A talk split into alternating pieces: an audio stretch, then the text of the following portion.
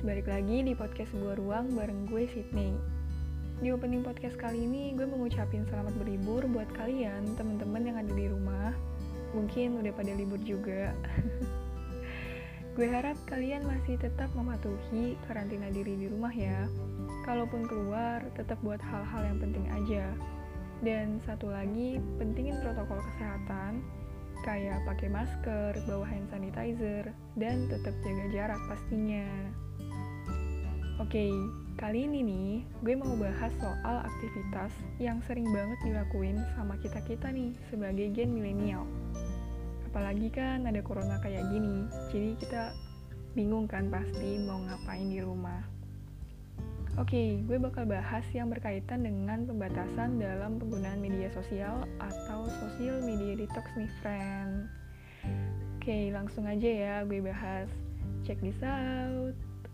Nah, pasti teman-teman yang ada di rumah selama masa karantinanya selalu kan tuh ada gadget di tangan.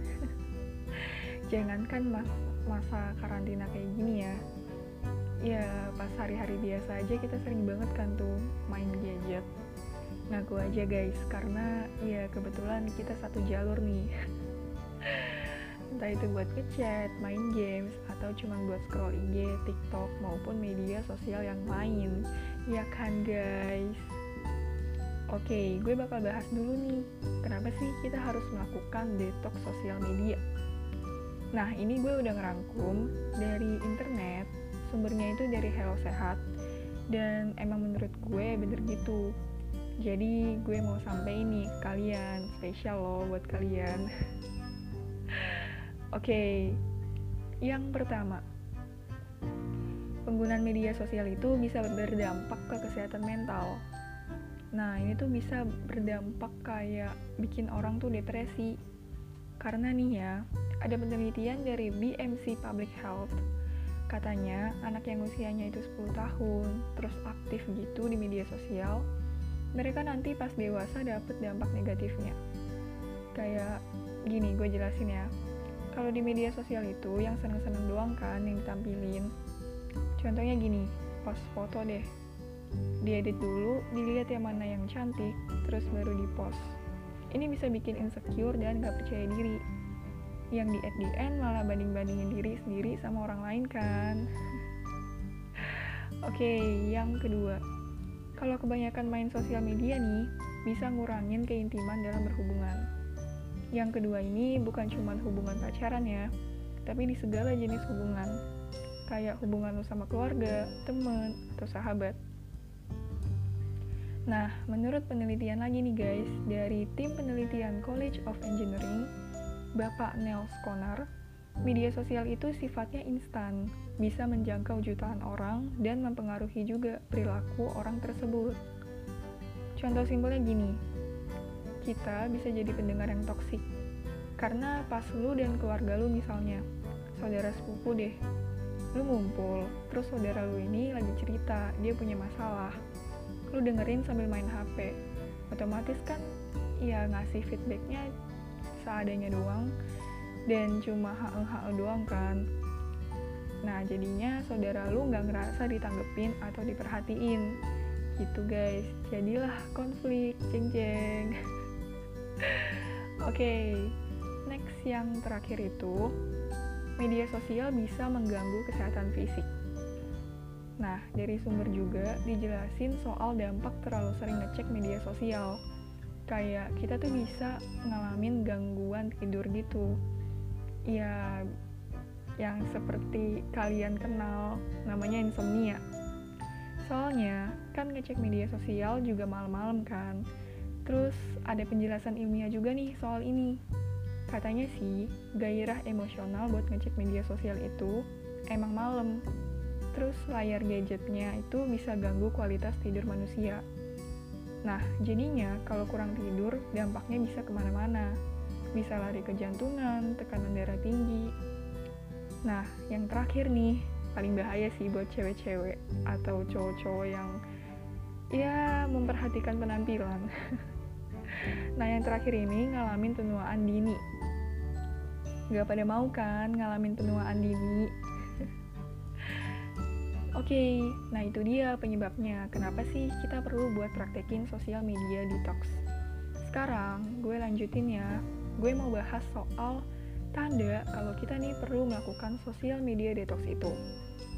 Yang pertama, bangun tidur langsung cek HP. Menurut sumber nih, ini harus banget buat kalian yang ngalamin ini, ngelakuin sosial media detox. Karena ya, kita mikir logikanya aja ya guys. Lu bangun tidur bukannya doa atau olahraga minimal beresin kasur gitu kan. Ini malah cek HP namanya kalau ngawalin hari yang gak seproduktif ini sih harus banget guys ngurangin dan ngelakuin sosial media detox itu. Lanjut yang kedua. Orang terdekat ngerasa dikacangin karena main gadget kalau lu udah sering kena teguran ya let's say keluarga lu, sahabat, pacar mungkin karena mereka ngerasa dikacangin dan penyebabnya lu sering ngecek medsos. Ini wajib banget buat kalian ngelakuin detox media sosial.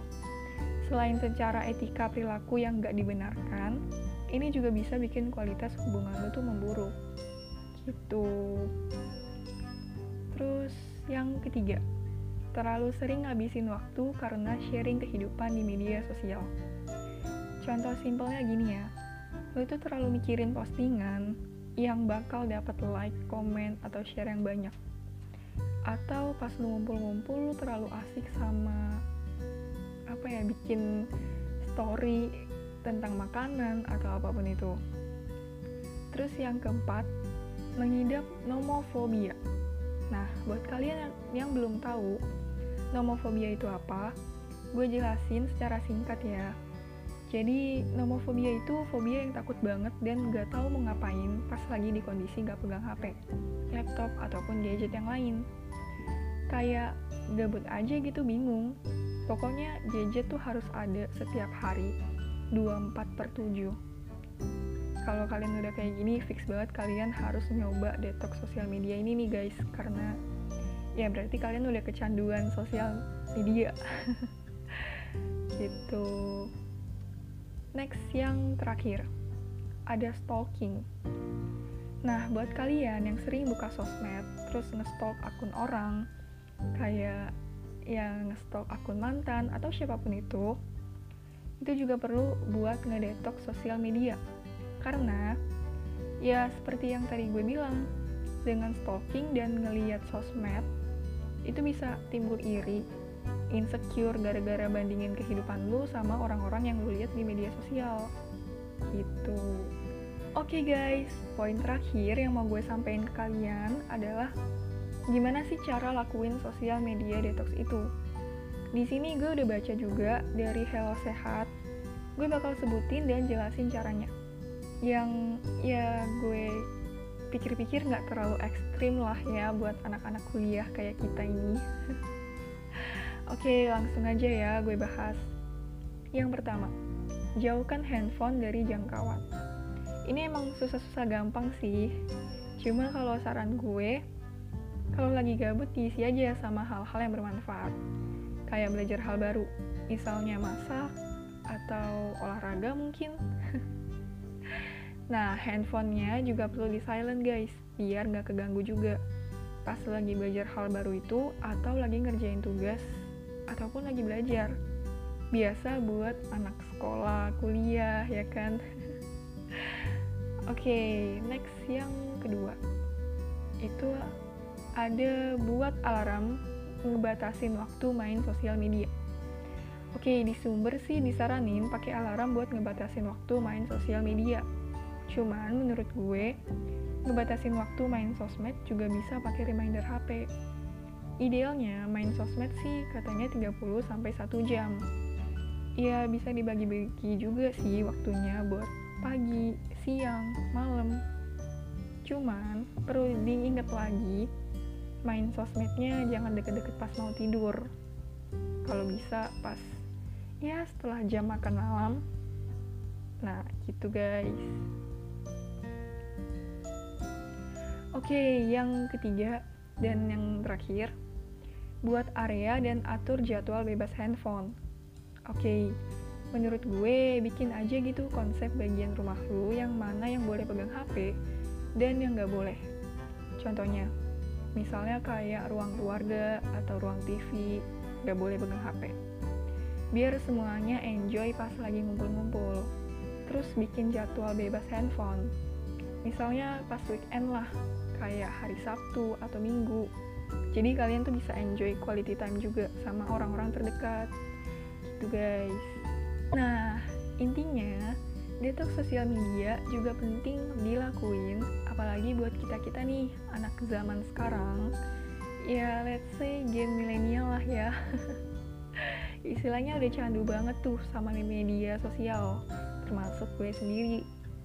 Nah, dengan ngurangin waktu buat main gadget, main sosial media, kita juga bisa manfaatin waktu buat quality time. Terus bisa fokusin ke hal-hal yang lebih bermanfaat, kayak belajar hal baru. Kualitas tidur juga udah pasti deh lebih enak gitu. Dengan kayak gitu, waktu kita lebih bermanfaat nih. Tapi bukan berarti kita nggak boleh main gadget ya, atau main media sosial, cuman jangan terlalu sering dan jangan sampai kecanduan gitu. Oke, okay, Gitu aja dari gue Sydney dalam podcast Gua Ruang. Semoga apa yang gue sharing di sini bisa bermanfaat ya buat kalian. Kalau ada salah-salah kata, mohon dimaafkan. Bye!